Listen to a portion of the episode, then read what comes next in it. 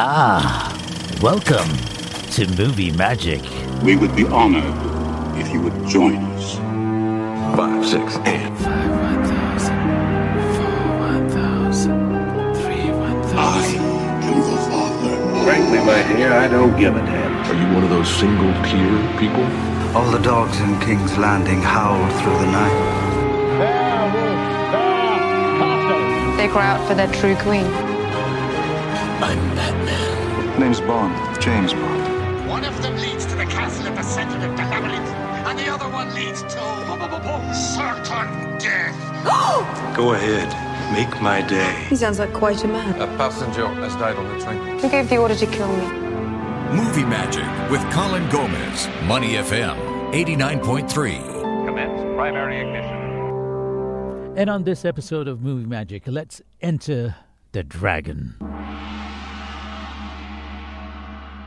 Now, some of my Caucasian and African friends don't really know that Chinese New Year celebrations last for at least 15 days. And so this is the eighth or ninth day of Chinese New Year, depending on which day of the weekend you're tuned into the show. I also had to explain to my friends that didn't know why Chinese New Year does not fall on the same date every year. And this is what I told them. The Gregorian calendar New Year is always on the 1st of January and is celebrated globally, whereas the Chinese New Year is normally celebrated in February and it depends on the moon's cycle. That's why it's also called the Chinese Lunar New Year. It is a time for families to gather for reunion dinners, toss yishang or lo hei, uh, which is a dish with vegetables and raw fish, pay respect to their ancestors, and welcome the arrival of spring. At least two oranges are exchanged during Chinese New Year when one visits a family or friend, and this symbolizes the exchange of gold, which is done in ancient China by the very rich. Unmarried people receive ang paos, which are red packets with money in them. Now, the money in the ang pao should be in even denominations, and that's why during Chinese New Year, uh, there are lots of new $2 bills circulating around Singapore. Receiving ang paos is the most exciting part, especially for children. My parents used to take me from house to house visiting their Chinese friends, and I loved receiving ang paos. Who doesn't? It not only brings good luck to those that receive them, but to those that give them out as well. You probably know all this if you were brought up in the Far East, but if you're listening from other parts of the world through our Money FM app or podcast, then this information might be fairly new to you if you don't know anything about Chinese New Year. I can go on with the traditions of Chinese New Year and uh, what we do during this joyful festive season, as my wife is Peranakan, and we do celebrate Chinese New Year at home. But this is movie magic, and I'm here to celebrate the Year of the Dragon with Dragon movies. Movie Magic with Colin Gomez. Money FM 89.3. Now, in the Chinese zodiac, the dragon is an auspicious figure, but in the Western world, it is mostly a creature of evil and destruction. Now, let's start with the 1972 movie Way of the Dragon and the 1973 movie Enter the Dragon with Bruce Lee, both with Bruce Lee in them. Now, although these kung fu classics have no real dragons in them, it's one of those movies I love to watch during Chinese New Year, and now I want to watch them all the more because of the title. Now, moving on with other dragon movies, let's start with my favorite genre animation. Now, the 1959 Disney classic, Sleeping Beauty, has a vicious dragon in it. It's an evil dragon, but a very well drawn black and purple dragon. The live action movie, Maleficent, is a prequel to the classic, and although Angelina Jolie, who plays the lead role, does not really turn into an evil dragon like in Sleeping Beauty, uh, she uses her magic powers to transform Diaval into various creatures, one of which being a dragon near at the end of the movie. Now, a Japanese CGI anime movie, Dragon Quest Your Story, is another movie. um, which has dragons, but it looks very much like a computer game. But a more traditional anime on the list, where a dragon is more of a cameo, is Hayao Miyazaki's magical tale, Spirit Away. I'm sure you heard of this one. Now, the white dragon is not the main focus in this anime, but it plays a pivotal part in the story. Which reminds me of Never Ending Story. Now, when I watched the movie Never Ending Story back in the 80s, I thought that the creature that the boy traveled on was half dog and half dragon, because it had a face of a dog, legs like a dog, and the body of a dragon. Plus, it had fur, which convinced me that it was a dog dragon. But it wasn't. It's actually a dragon, a white furry dragon named Falkor. And without this dragon, the boy wouldn't be able to go far on his journey. Speaking of furry dragons, the remake of the animated film of Pete's Dragon is the live action movie of this 1977 animated classic. The dragon is green and furry, which acts as a camouflage when he resides in the forest.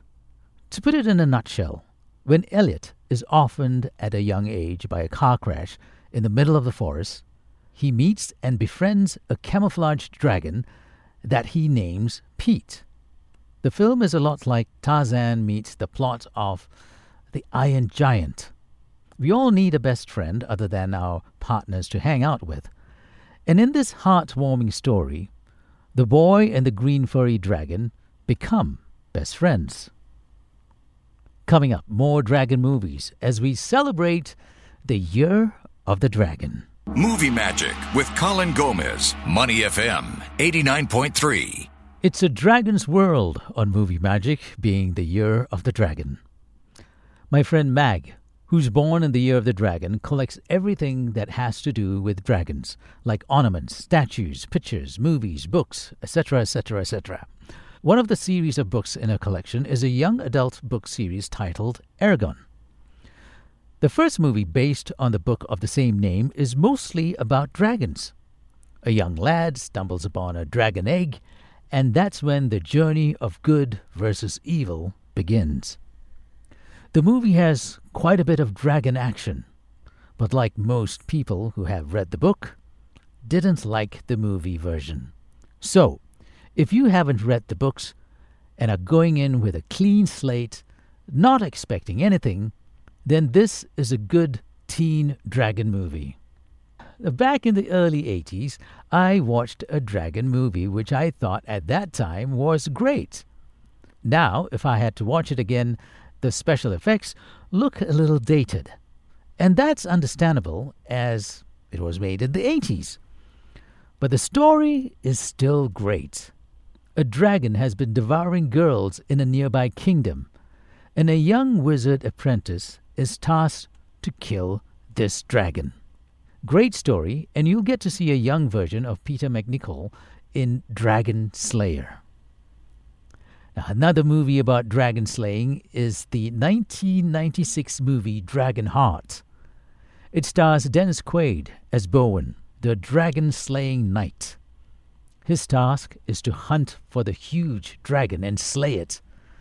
But the dragon tries to talk himself from being slayed. Yes, it's a talking dragon voiced by Sir Sean Connery.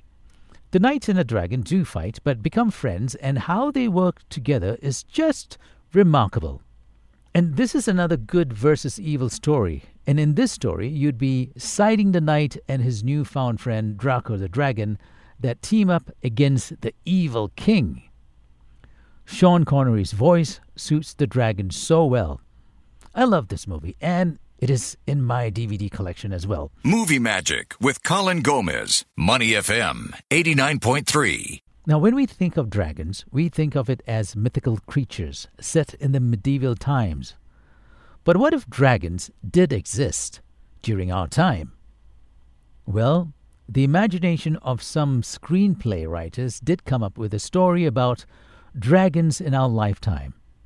It's titled Reign of Fire A dragon is found accidentally in a very deep mine in England in the year 2020. It emerges and immediately scorches the earth, bringing chaos with its fire breathing breath. Reign of Fire stars Christian Bale, Matthew McConaughey, among many others. The acting, of course, is great. The concept is original. And the effects are pretty good for its time, making it an exceptional dragon movie when it was released in 2002. It's a modern day warfare versus medieval fire. More dragon movies up next on Movie Magic, especially Attacking Dragons. Money FM 89.3. Movie Magic with Colin Gomez. The first time I heard the song Dragon Attack by Queen was when I was cycling along East Coast Park with my friends George and Raphael. And then there was another guy who was cycling ahead of us, a stranger with a boom box attached to his bicycle, and he was blasting it. Intrigued uh, by the song, because I didn't know what it was, and neither did my friends, we kind of caught up with him and asked him what the song was and from which album it was taken, and he said it was taken from the album The Game. Yes, that's the same album that churned out hits like Crazy Little Thing Called Love and another one Bites the Dust. Dragon Attack wasn't released as a single, but the bass line, drums, and guitar solo makes it one of the great songs for cycling fast along East Coast Park. Trust me, I've done it. Now, I've always been fascinated with dragons. I wasn't born in the year of the dragon, but I'm just fascinated by it. The animated film How to Train Your Dragon is a clever and enjoyable animated movie that combines coming of age with fantasy in a great way. Hiccup is a young Viking lad who belongs to a clan of dragon slayers and hunters, but he chances upon an extremely rare type of dragon, never seen before by human eyes. A friendship between man and dragon begins to flourish, and Hiccup turns from dragon hunter or dragon slayer into a dragon whisperer, which changes the whole clan's mentality of, you know, capturing all these dragons. The movie was so well received that there were many more that came after. You know, movies, TV specials, TV series, video games, and even podcasts. And they haven't stopped churning out How to Train Your Dragon movies because there's another one in production which will be released in 2025. You know, I might as well cover all the animated dragon movies before moving on to live action dragon attack movies. Uh, Sony's animation Wish Dragon is a pink Chinese dragon, and unlike the medieval dragons of the Western world, the Chinese dragons are dragons of good fortune. Wish Dragon has an all Asian cast. The voiceovers were great, and so was the animation, but the story fell flat for me. It was no different from, let's say, a genie movie, as the Wish Dragon is like a genie, granting wishes. It also came out from a container, in this case, a Chinese bowl with a cover instead of a, you know, a lamp. It wasn't original at all. Another Chinese animated dragon is a very small red dragon voiced by the fast talking Eddie Murphy in the Disney animated movie Mulan. Now, that dragon I liked, as he was funny and added comic relief to the story. Also from Disney Studios is Raya and the Last Dragon. It has a great story and was nominated for many awards, but it didn't win most. However, James Newton Howard who did the score for the film, won some awards. Money FM 89.3. Movie Magic with Colin Gomez. A 1998 old style animated movie is Quest for Camelot.